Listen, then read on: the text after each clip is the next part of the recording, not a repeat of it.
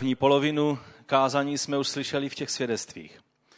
Ano, bylo to přesně o tom, o čem to slovo, které dnes budeme číst a o kterém budeme mluvit, o čem je. Jakým způsobem se týká našeho životu. Ano, je to navýsost teologická otázka, když mluvíme o vzkříšení Ježíše Krista, ale je to také navýsost praktická otázka, která se týká života každého člověka. A tak můžeme povstat ke čtení Božího slova. Přečteme nejdříve ten text, který už otevíráme na potřetí před námi, z 1. Timoteově ze 3. kapitoly 16. verš. A vpravdě veliké je to tajemství zbožnosti. Ten, který se zjevil v těle, byl ospravedlněn v duchu. Ukázal se andělům, byl hlásán národům, ve světě mu uvěřili, byl přijat ve slávě vzhůru. Přečteme ještě z Římanů z 1. kapitoly od 3. verše. Evangelium o jeho synu, jenž povstal podle těla z potomstva Davidova a podle ducha svatosti, byl vzkříšením z mrtvých ustanoven za syna Božího v moci. Evangelium o Ježíši Kristu, našem pánu. Ještě Římanům 10. kapitola, 9. verš. Vyznáš-li svými ústy pána Ježíše a uvěříš-li ve svém srdci, že ho Bůh zkřísil z mrtvých, budeš zachráněn. Pane, my toužíme být zachráněni. My toužíme být spaseni. A proto chceme vyznat svými ústy tebe jako pána. Prosíme tě, aby kdokoliv, kdo je na tomto místě, který tak ještě neučinil, dej milost, aby to mohl učinit. Tebe vyznat jako pána a spasitele a uvěřit, že tě Bůh vzkřísil z mrtvých a že žiješ a králuješ. Tak nám pomoz ty věci pochopit dnes z tvého slova. Obživ své slovo před námi. Prosíme tě, Otče, o to ve jménu Ježíše Krista. Amen. Amen. Můžete se posadit? Už od svátku mluvíme o tom, že vyjádřením největšího tajemství, které můžeme poznat, tajemství zbožnosti, tajemství o tom, jak žít boží, to znamená zbožný život.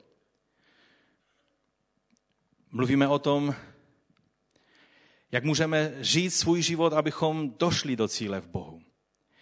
Abychom neměli jenom svědectví jeden den a druhý den, abychom žili jinak, ale aby naše svědectví mohlo být završeno naším vítězným vstoupením do plnosti Boží, což bude jednoho dne u Pána. Někteří z nás se tam dostaneme v okamžiku, když zemřeme, a možná někteří z nás, pokud se dožijeme okamžiku, kdy Pán přijde v moci, ve svém druhém příchodu, tak se toho dožijou ve svém těle, kdy budou v okamihu proměněni. To je Boží plán pro nás. A tak jsme o tom mluvili, že tím tajemstvím není seznam nějakých pravidel, co bychom měli dělat, ale mluvili jsme o tom, že je to Mesiáš. Pán a Bůh, který přišel v těle, přebýval mezi námi. Viděli jsme, jak je u Jana v 1. kapitole 14. verši řečeno, viděli jsme jeho slávu, jakou má od Otce jediný syn, plný milosti a pravdy. Tou první věcí, o které jsme v této souvislosti mluvili, bylo vtělení, inkarnace. To, že Bůh přišel, aby přebýval mezi námi. Ve Starém zákoně pojem Boha přebývajícího je, že si rozbil stan mezi námi. Že se svojí přítomností se rozhodnul bydlet mezi námi. A když přišel Mesiáš, tak Nový zákon říká, že to byla celá plnost božství přebývající tělesně mezi námi. Slovo se stalo tělem. A o tom jsme mluvili na minulém shromáždění, když jsme se věnovali tomuto tématu. A Pán Ježíš se narodil v poníženém stavu. Nepřišel na bílém koni, jako slavný král a bojovník, jako dobyvatel, ale narodil se jako malé, slabé, bezmocné dítě, zranitelné dítě. Dokázat si představit, že vlastně v tom slabém, zranitelném děťátku byla celá moc, která drží vesmír pohromadě, je pro naše rozumy hodně nepředstavitelné a nemožné. Ale právě v tom je to tajemství. Že když to uvidíme a přijmeme, tak vidíme, jakým způsobem Bůh jedná. On má na to, aby skrze slabé, zranitelné a ponížené naplnil své velkolepé, obrovské, přesahující až do věčnosti plány. Boží syn se stal jedním z nás, prošel vším, čím běžný židovský chlapec jeho dnů procházel, ovšem vyjma hříchu.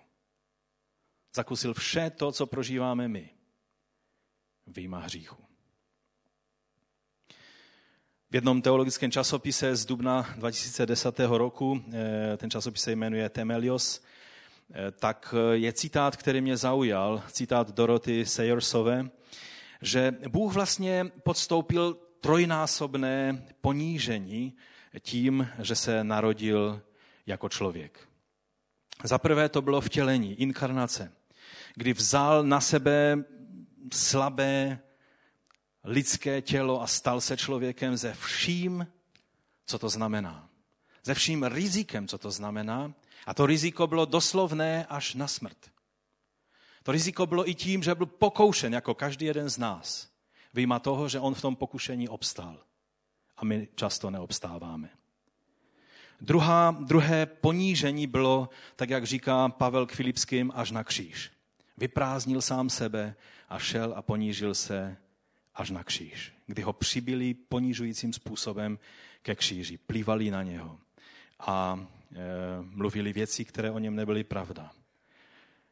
Byl veřejně popraven jako zločinec. A pak, a to mě zaujalo, třetí způsob ponížení byl tím, že on je hlavou církve. Té církve s tím vším rizikem a s těmi dějinami, které církev má za sebou.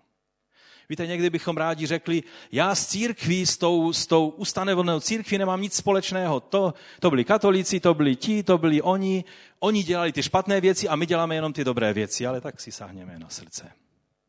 Skutečně to tak je?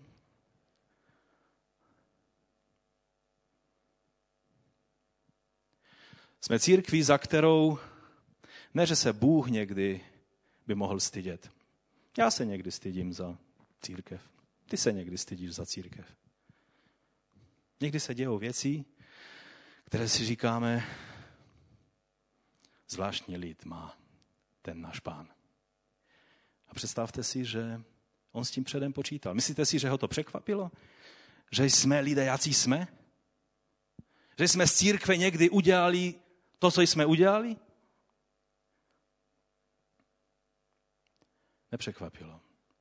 Je to jeden z dalších způsobů ponížení, které on podstoupil, aby nás dostal do slávy. To je velice zajímavá myšlenka, velice mě oslovila.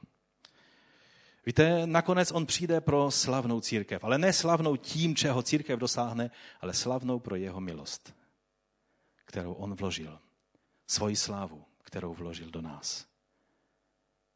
I když jsme slabí, chybující a všelijací, on vložil svůj život, svého ducha, svoji slávu do nás. A to je to úžasné poselství vzkříšení.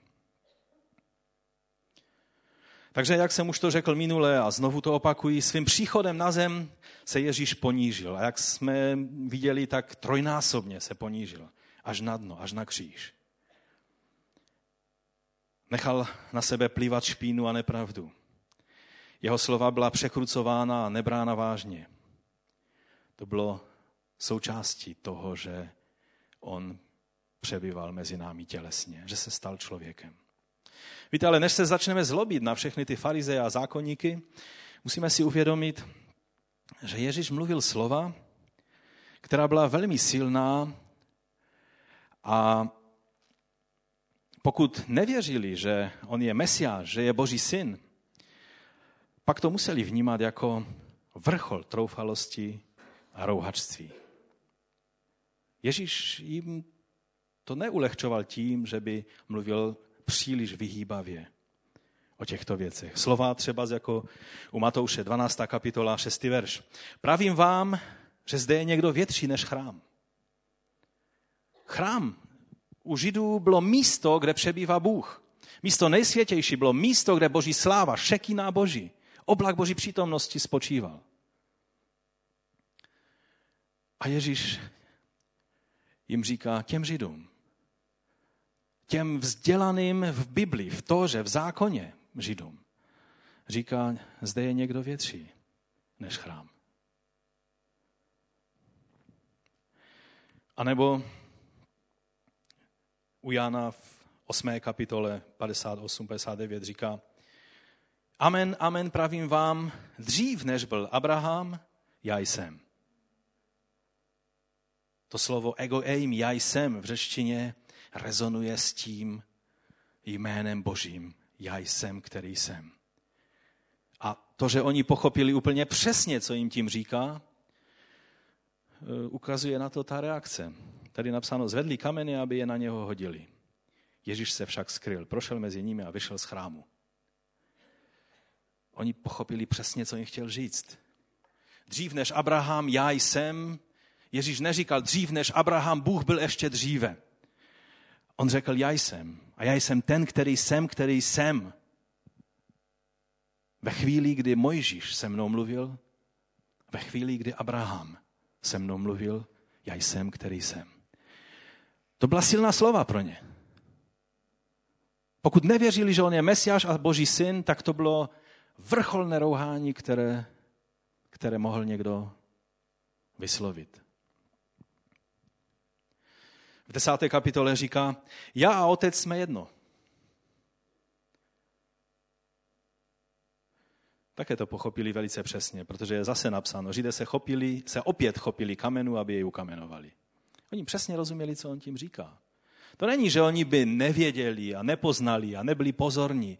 Oni právě proto, že přesně věděli, co mluví, proto jejich zloba, protože nepřijali veškerá svědectví a znamení, které činil, že on je skutečně Mesiášem, tak nutně museli reagovat tím druhým způsobem. Absolutně odmítnout Ježíšova slova jako troufalost a rouhání. Když stal před soudem, tak Ježíš toho moc neřekl. Ale to, co řekl, stačilo, aby ho odsoudili. U Marka ve 14. kapitole čteme, on však mlčel a nic neodpovídal. Znovu se ho velekněz otázal a řekl mu, jsi ty, Mesiáš, syn požehnaného? Víte, někdy lidé říkají, no dobré, oni rozuměli tomu, že má přijít Mesiáš, ale oni nerozuměli tomu, že on má být synem Božím, že plnost božství má v něm přebývat. Ale velekněz asi chápal přesně, co znamená být Mesiášem, protože se zeptal, jsi ty, Mesiáš, syn požehnaného? Protože oni se vyhýbali říct Boží jméno. A Ježíš řekl, já jsem. Ego eimi. Já jsem. A spatříte syna člověka sedícího po pravici moci a přicházejícího s nebeskými oblaky. Nešlo to pochopit špatně. Také velekněz podle toho zareagoval. Roztrhl svá roucha a říká, nač ještě potřebujeme svědky. Slyšeli jste rouhání. Jak se vám to jeví? Všichni ho odsoudili, že je hoden smrti. Pak tam je napsáno, že na něho plývali a bili ho a posměvali se mu. Tomu, kdo byl jejich pánem. Tím Jahve, jeho jméno, se báli vyslovit, aby ho nevyslovili v neúctě. Stál před níma. A oni jeho slova vzali jako rouhání, protože neuvěřili, že on je ten, koho čekali. To všechno mohlo znamenat jen dvě věci. Buď to byla tak jak oni to vyhodnotili, ta nejtroufalejší a nejdomyšlivější slova vyřčena člověkem a musí být patřičně potrestána podle jejich zákona a zvyklosti. A nebo to byla sice nečekaná a šokující, ale pravdivá zpráva o tom, že mají před sebou toho, kdo je jejich pánem a mesiášem. Ano, můžeme říct, že pokud by byli všímavější a ne tak plní závisti, pýchy a zlosti, ale chtít po člověku, aby nebyl plný závisti, pýchy a zlosti, to je jako kdybychom chtěli, ať někdo přestane být člověkem. Protože v lidské přirozenosti tyhle vlastnosti jsou usazené velice hluboko. Jedině moc vzkříšeného Krista, kdy zemřeme sobě a žijeme vzkříšeným životem Kristovým, můžeme žít bez těchto vlastností. Jinak chováme se úplně stejně jako oni.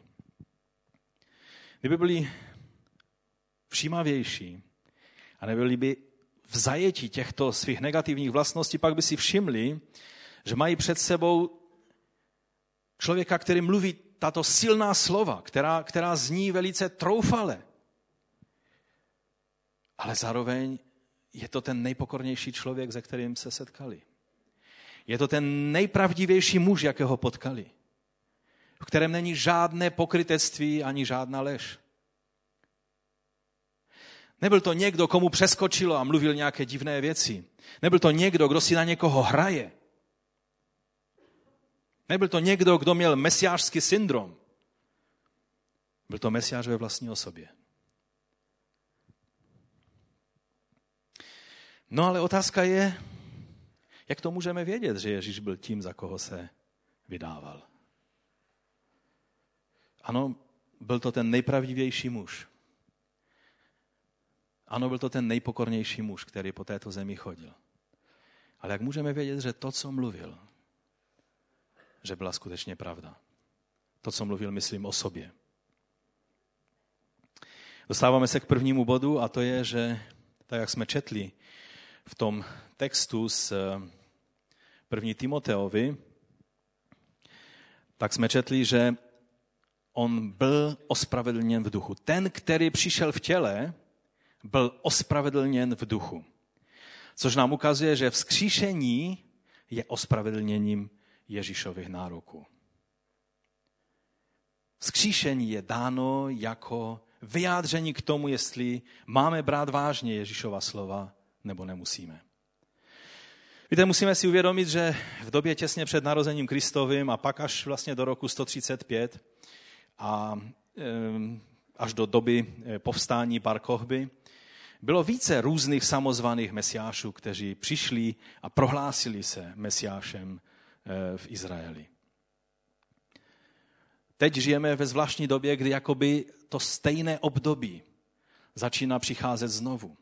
Je znovu více těch, kteří jsou, ne že by se sami prohlásili mesiášem, ale určité skupiny prohlášují, třeba jako jedna z velice ortodoxních, ultraortodoxní velké hnutí mezi Židy, takzvaní Lubavičtí, ortodoxní Židé, tak mezi nimi je jedna velká část tohoto hnutí, která prohlásila svého vedoucího, vlastně 7. rabího, který je v té linii lubavičské, rabího Schneersona, prohlásili mesiášem. A v New Yorku můžete vidět, jak jedou auta s nápisy: už nečekáme na mesiáše, mesiáš už přišel, je tady. A myslí tím Schneersona. Dokonce některé písně, které jsou o mesiáši, a tak se mezi křesťany zpívají jako mesiáš, mesiáš. Musím vás zklamat, ale některé z těch písní nejsou o Ježíši mesiáši, ale o mesiáši Schneersonovi. Což by bylo lepší asi ty písně nespívat, že? Tehdy bylo více mužů, kteří se prohlásili mesiášem a vždy se jim podařilo shromáždit celkem slušný zástup lidí, kteří za nimi šli. Čili v té věci byl Ježíš velice podobný těm ostatním. Za ním taky šli zástupy. Větší sice než za těma ostatníma, ale bylo to velice podobné. Pokud bychom se podívali na Bar Kochbu, tak v jeho případě dokonce jeden z nejvlivnějších rabínů nejenom své doby, ale obecně je přijímán jako jeden z největších rabínů kteří byli dáni do judaismu.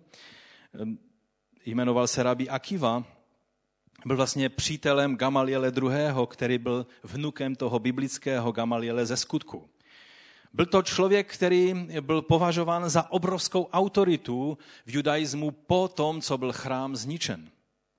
Tak jako byl Johanan ben Zakaj, který založil celé to hnutí rabínské po zničení chrámu, tak Rabí Akiva byl jakoby další generací v tohoto řádu vůdcích. A on prohlásil, Bar Kozibu, to bylo to jeho správné jméno, toho vojevůdce vojska, který povstal proti Římu, a on řekl, on je Bar Kochba, on je ta jítřenka, která měla přijít z Jákoba, vzejít z Jákoba, to, co je prorokováno, co říkal v proroctví vlastně Bileam, a máme to zapsáno v knize Numeri. On ho prohlásil jako mesiáše, jako krále mesiáše, který vyvede izraelský lid z otroctví Říma. Začali počítat čas od nástupu Bar Kochby. To byl rok 1 pro ně. To povstání bylo tím nejkrutějším způsobem potlačeno. Způsobilo to, že když Jeruzalém po zničení chrámu ještě jakž takž obstál a pokračoval ve své židovské existenci, i když už bez chrámu, tak po povstání Bar Kochbově císař Hadrian, který nebyl nějaký zvláštní kruťas, ale byl takový pragmatik a řekl si, musíme s tím udělat jednou provždy konec. A proto zničil Jeruzalém úplně. Na místě, kde byl chrám, nechal postavit chrám Jupiterův a to město nazval Aelia Kapitolina, což nemělo nic společného s Jeruzalémem. Zemi Izrael nazval Palestina, což mělo být hanlivé nazvání toho území po Pelištejcích, protože slovo Palestina je od vlastně Pelistea, čili od Filistej, čili od Filištinu, jestli to chcete takhle říct. Když vám Palestinci říkají, že jsou Palestinci, museli by být Filištiny a to oni nejsou, takže je to takové účelové jenom používání toho názvu. A to, o tom jsem vůbec nechtěl mluvit. To slovo bylo používáno pro izraelskou zemi jako nadávka, Římany. Protože chtěli, aby se zapomnělo na to, že to byla země Izrael, tak tomu říkali jako země Pelištejců, jako úhlavních nepřátel Izraele. Těch mesiášů, někteří říkají, no dobré, ale tam to bylo jasné, protože Bar Kochbovo povstání bylo potlačeno, Bar Kochba byl krutým způsobem popraven, takže je to jasné, že nebyl mesiášem. A Židé řeknou, no dobré, ale vy o Kristu říkáte totež, že byl ukřižovan a zabit. A jeho učedníci rozprášení. Co je tím, co dělá ten rozdíl? Jak se v tom vyznat? Není to nefér, že mezi těmi všemi rádoby mesiáši se náhle objeví ten pravý a my ho máme poznat? Víte, každá skutečně cenná věc má své padělky. Lidé, kteří rozumí penězům, by vám řekli, že padělky jen potvrzují to, že existuje originál. Nebyt originálu, nebylo by co padělat. Ten, který se zjevil v těle, v poníženosti a ve slabosti, byl vzkříšením Duchem Svatým potvrzen, že měl plné právo mluvit to, co mluvil. Vzkříšení je to, co dělá ten rozdíl. Vzkříšení ukázalo, že má právo si narokovat každý lidský život, i tvůj život. I toho člověka, který si říká, ale já s tím Ježíšem, zase tady mluví o tom Ježíši. Já vlastně, mně se líbí dokonce ten velitel Bar Kochba víc, než ten váš Ježíš. Líbit se nám může, kdo chce. Mnozí lidé jsou fascinováni Budhou. Mnozí lidé jsou, filozofové jsou fascinováni čínským Konfuciem. Nebo dalšími lidmi, mysliteli východu. Teď v západní Evropě je taková fascinace těmi věcmi. Někdy čtu ty myšlenky, které oni převezmou a říkají je jako obrovské objevy. Já si říkám, co oni na tom vidí. Za prvé je to věc, která v křesťanství není nic nového, třeba když je to nějaká dobrá myšlenka. A za druhé není to řečeno tím nejlepším způsobem, kterým lze říct věci. Ale lidé jsou tím fascinováni. Problém ovšem je, že před Kristem vzkříšeným poklekne každé koleno. I těch, kteří dnes se mu posmívají a ještě ho neuznávají. Protože on je ten jediný, který byl potvrzen, byl ospravedlněn v tom, co říkal, skrze vzkříšení. Jemu patří každý lidský život, veškerá pozornost i poddanost. Vzkříšení byl ospravedlněn před celým světem od falešných obvinění, zrouhání a troufalosti. Byl očištěn, jak bychom slyšeli v právnickém mluvě, ze všech článků obžaloby. Byl očištěn vzkříšením. Bezhledám pravým v slovu i skutku. Víte, když Pavel přišel ke zvědavým a vzdělaným aténským filozofům, jak argumentoval? Když by mluvil o Tóře, o zákoně, který byl dán Židům, a ukazoval by jim na Boha, jako jediného Boha a jeho Mesiáše, oni by těm nuancím nerozuměli. Ani by je to nezajímalo.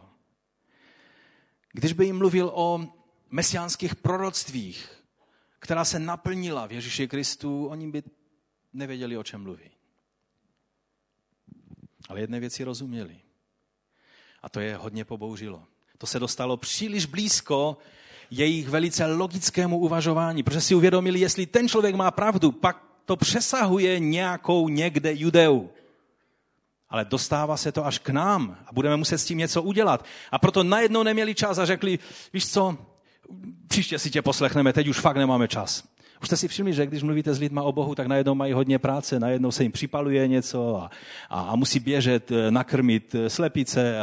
No jako lidé ve městě nemají slepice, ale třeba najednou se chtějí podívat na počasí v televizi a tak dále. Už jste si toho všimli? Celkem běžné. Oni najednou neměli čas, protože jim Pavel řekl, víte o čem? O vzkříšení.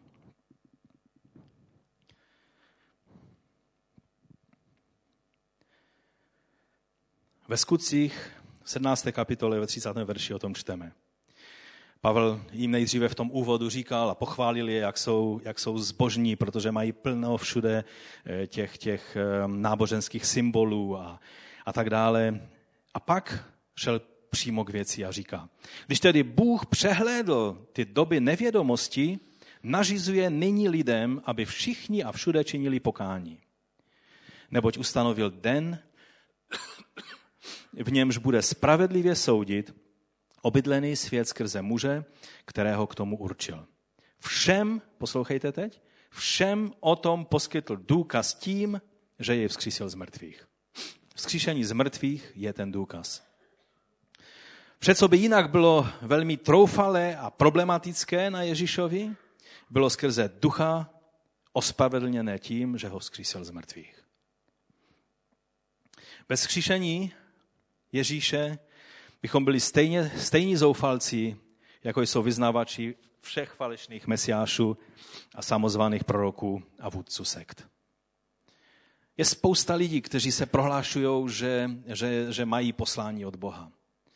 Že jsou boží zjevení pro danou dobu. A my se tak jenom díváme, že je to skupina zoufalců, která je obklopená tím svým světem a nevidí skrze tu slupku. Vzkříšení ovšem staví naši víru na úplně jinou rovinu. Ježíšova tvrzení ospravedlňuje a vede nás k jedinému logickému kroku. Abychom učinili to, co udělal po Ježíšově vzkříšení Tomáš, ten nejznámější ze skeptiků mezi apoštoly. Co on udělal? Když si otevřeme Jana 20. kapitolu, tak tam čteme, že po 8 dnech, to znamená v další neděli, po vzkříšení, byli jeho učedníci opět uvnitř a Tomáš s nimi. Ježíš přišel zavřenými dveřmi. Postavil se doprostřed a řekl, pokoj vám, šalom. A potom řekl Tomášovi, přesně věděl, o čem oni předtím debatovali. Protože Tomáš říkal, když neuvidím, nestrčím své prsty do jeho rán, prostě nevěřím, těm vašim povídačkám nevěřím, já si to musím ověřit. A Ježíš je pozdravil a pak přímo k Tomáši. Vztáhni svůj prst sem a pohled na mé ruce. Vztáhni svou ruku a vloží do mého boku. A nebuď nevěřící, ale věřící. A co udělal Tomáš?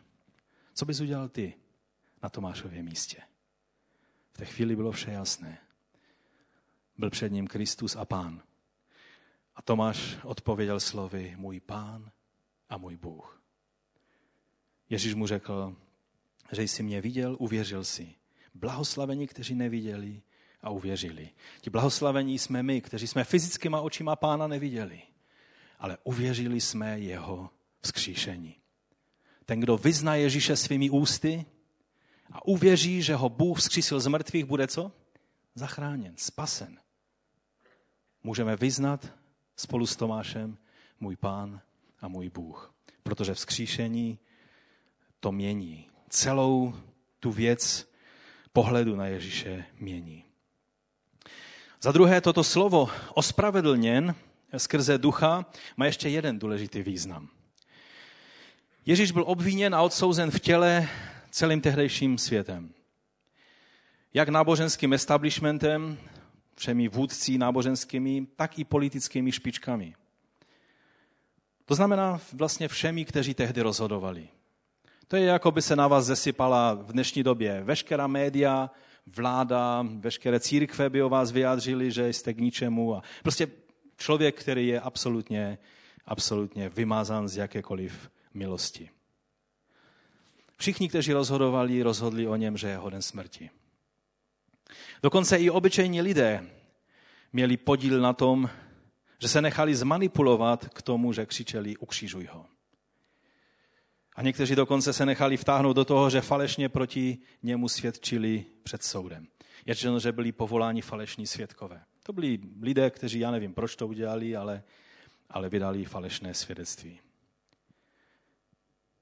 Kolik nám to připomíná dnešní nespravedlivý svět? Když se dějou nespravedlnosti na tomto světě, můžete si uvědomit, že takhle to bylo vždy na tomto světě od doby, co Adam s Evou zhřešili v ráji. Pak se ovšem stalo něco, co je nádherné. Ježíš byl prokázán nevinným, byl ospravedlněn. Kým?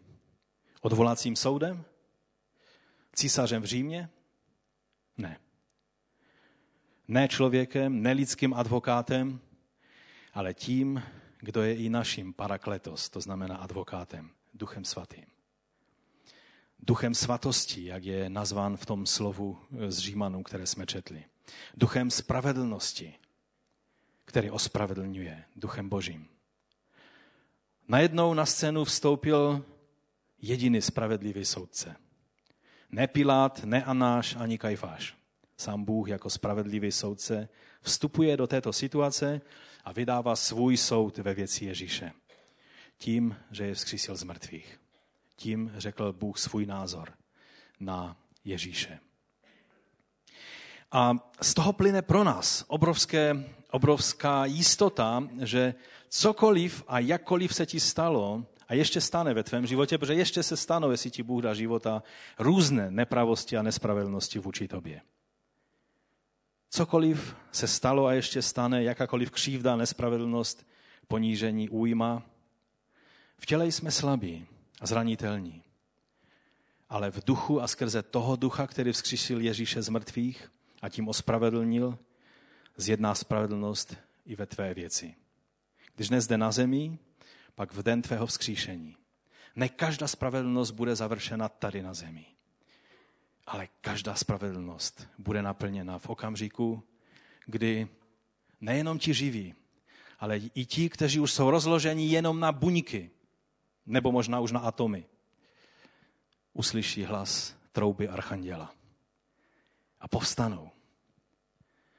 Je řečeno, že on se postaví nad mým prachem. To už říkal starý Job 1000 let před Kristem. On se postaví nad mým prachem. Můj prach uslyší hlas jeho trouby a tehdy se stane završení veškeré spravedlnosti pro tebe i pro mě. Toto je poselství, které dává šalom do našich životů, protože se nemusíme trápit tím, že prožíváme různé újmy a nespravedlnosti tady na tomto světě. Že se trápíme tím, že na tomto světě není spravedlnost. Spravedlnost bude jednoho dne završena v plnosti.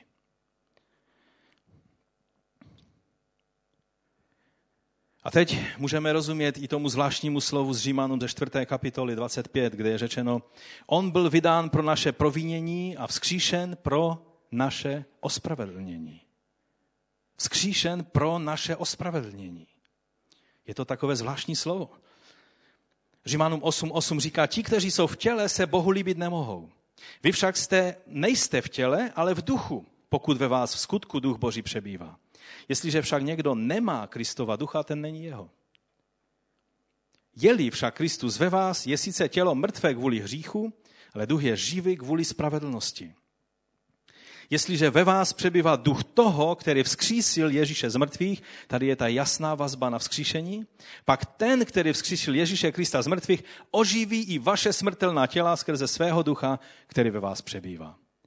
Tady se, ano, mluví o tom závěrečném chvíli, kdy se Bůh postaví nad mým prachem a kdy završení veškeré spravedlnosti a ospravedlnění se naplní, ale mluví se tady i o další věci. Mluví se v 13. verši, jestliže však duchem usmrcujete činy těla, budete žít.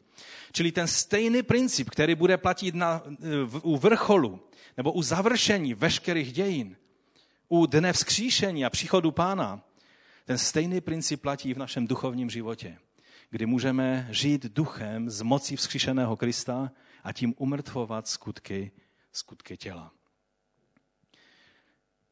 A to nás přivádí k závěrečnému bodu, a to je to, čeho se i nejvíce týkala ta svědectví, která jsme slyšeli. Vzkříšením byl Ježíš ustanoven za Syna Božího v moci. A proto i my můžeme chodit v moci vzkříšeného Krista na každý den.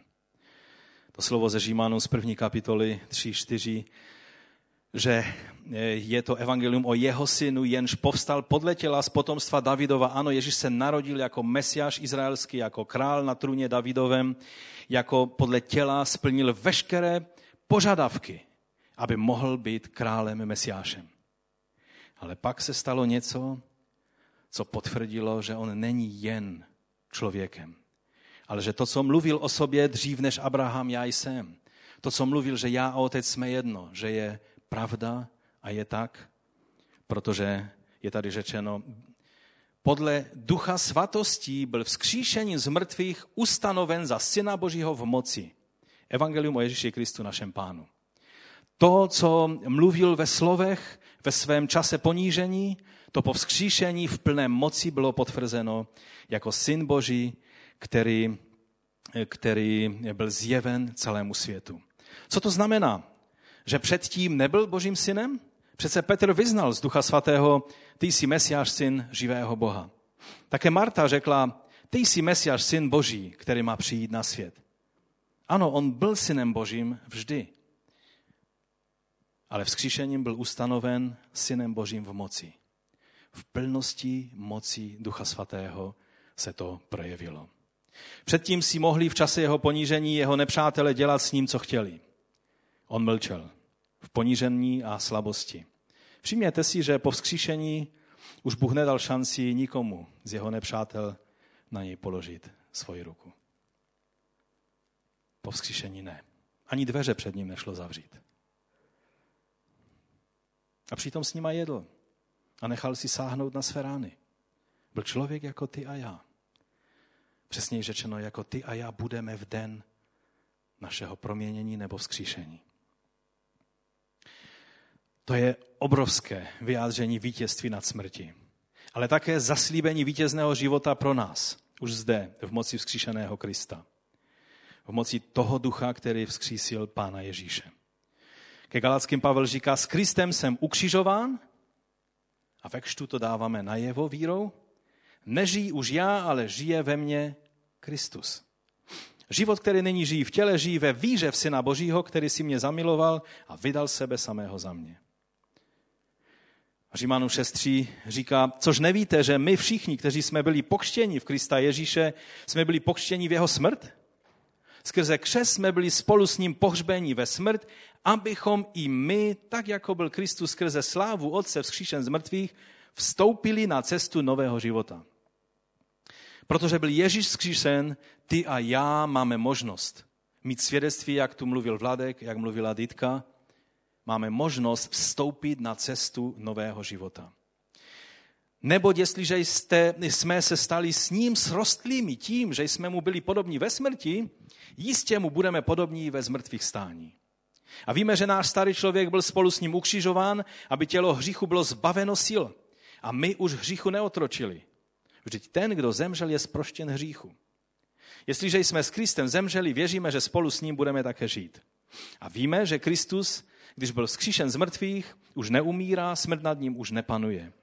Neboť smrtí, kterou zemřel, zemřel hříchu jednou provždy. A život, který žije, žije Bohu.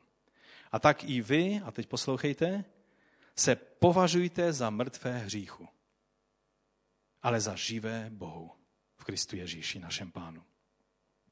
Celá moc znovuzrozeného člověka žít život v milosti Boží, jít a nehřešit už více, je založena na Ježíšově vzkříšení. Kdyby Ježíš nebyl vzkříšen, Boží slovo říká, že bychom byli ti nejubožejší z lidí.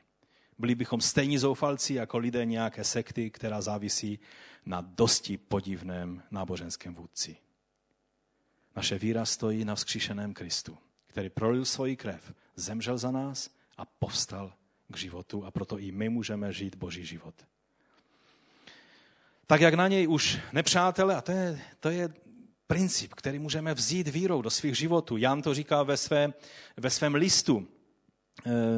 Tak jako na Ježíše po jeho vzkříšení už neměl právo nikdo z nepřátel jen tak položit ruku, jak by chtěl. Stejně tak ani na tebe si nemůže tvůj nepřítel, ďábel, dovolit, co chce, když jsi v moci vzkříšeného Krista. Když zůstáváš v Kristu, když stojíš vírou, když vyznáváš svými ústy Ježíše jako Pána a věříš, že ho Bůh vzkřísil z mrtvých, pak nepřítel nemá právo jen tak přijít a říct, teď si ho půjčím. Nemá právo, protože jsi v Kristu. Ano, ďábel se o to bude pokoušet. První věc, kterou bude chtít udělat ve tvém životě je, aby si nezůstával v Kristu. Aby si vírou nespočíval zakotven v Kristu. A pak samozřejmě si může dělat mnohé věci ve tvém životě. Ale pokud zůstáváme v Kristu, ďábel na nás nemůže. Protože jsme v moci vzkříšeného Krista. Na něj nemohl žádný nepřítel. On prošel dokonce peklem, aby oznámil vítězství, které se stalo na Golgatě. A pak přišel k otci, aby mu předal tu oběť, kterou obětoval na kříži za každého jednoho z nás. A ďábel pochopil, že to byla jeho definitivní prohra. Pokud zůstáváš ve vzkříšeném Kristu, ďábel pochopí, že jeho prohra je ve tvém životě definitivní. Ty máš a já máme možnost žít z moci vzkříšeného Krista. V těle jsme slabí a chybujeme, ale v duchu můžeme žít plnosti Božího života. Neberme to jako jenom nějakou teologickou formuli. Pán chce, abychom tím skutečně žili, a tak povstaňme v modlitbě teď a řekněme před Pánem, že chceme žít takovýto život. Jednou jeden bratr, který tak dost zápasil ve svém životě, jednou přišel za mnou po tom, co mu Bůh ukázal tyhle principy, že můžeme počítat s tím, že jsme mrtví hříchu. A on přišel za mnou a říká, víš, já jsem najednou pochopil, že já nemusím hřešit. Já jsem najednou zjistil, že nemusím předem počítat s tím, že tomu pokušení podlehnu.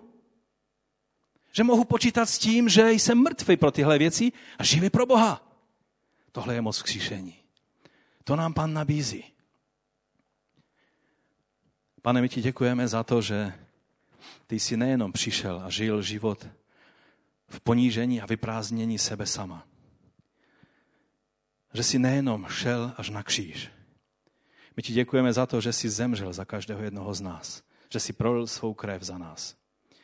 Ale dnes ti chceme obzvlášť poděkovat za to, že každé tvé slovo bylo potvrzeno tím, že tě Duch Svatý vzkřísil z mrtvých.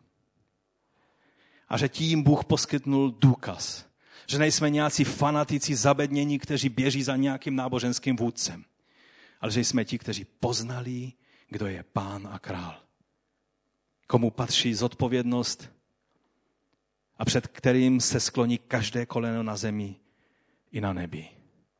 A my jsme vděční, že to můžeme činit dnes. Pokud to chceš učinit, můžeš dnes pokleknout. Teď, tak, jak jsi tady na tomto místě. Pokud máš zdravotní problémy, nemusíš. Ale pokud chceš vyjádřit to, že on je Pán a Král, můžeš před ním pokleknout. My tě vyznáváme jako našeho Pána a Spasitele. Já tě prosím, aby každý, kdo to ještě neprožil a je na tomto místě, aby to mohl prožít dnes, Pane.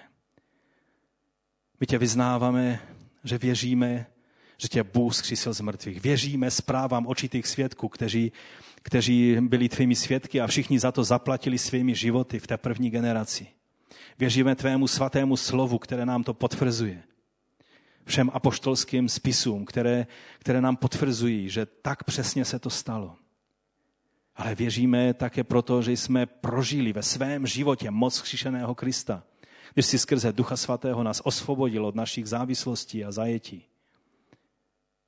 My ti děkujeme za to, co ty dáváš. A tak nám, Páne, pomoz, abychom nežili jenom dnes a zítra, ale abychom mohli zůstat věrní a vírou zakotvení v moci vzkříšeného Krista až do posledního dne našeho života. My ti za to děkujeme a chválíme tvé jméno. Amen.